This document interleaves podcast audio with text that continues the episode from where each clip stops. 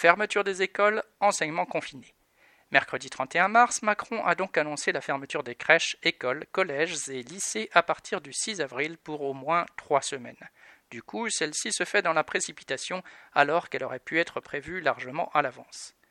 Les parents, les 12,3 millions d'élèves et les 870 000 enseignants n'avaient donc que deux jours pour se préparer. Il fallait recenser les enfants qui pourraient quand même être accueillis et selon quelle modalité, ceux qui n'avaient pas de moyens de suivre les cours à distance, les enseignants volontaires pour assurer une permanence. C'était l'urgence et la précipitation, une fois de plus, sans aucune consigne du ministère. Alors que le ministre de l'Éducation nationale, Jean-Michel Blanquer, n'a cessé de répéter ces derniers mois que le virus ne circulait pas dans les établissements scolaires, que le protocole sanitaire était des plus performants, tous ceux qui travaillent et étudient sur place, des agents d'entretien aux enfants, enseignants ou personnels de vie scolaire, savaient bien qu'il n'en était rien.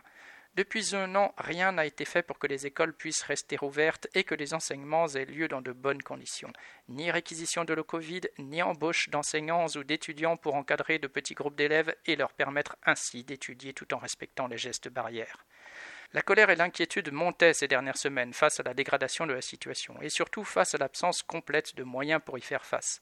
Masques, gel, désinfection des locaux, non-remplacement des collègues malades et surtout établissements surchargés tout a dû être géré au jour le jour, sans aucun moyen supplémentaire, sans parler des baisses de moyens prévues pour l'année prochaine. La fermeture des écoles touchera de plein fouet les enfants, en particulier ceux des milieux populaires. Peu importe à ce gouvernement des riches, malgré les phrases ronflantes de Macron et de Blanquer sur l'importance de l'école et de la jeunesse. Celle-ci apprendra au moins à ne pas se fier aux beaux discours, mais à juger sur les actes. Camille Paglieri.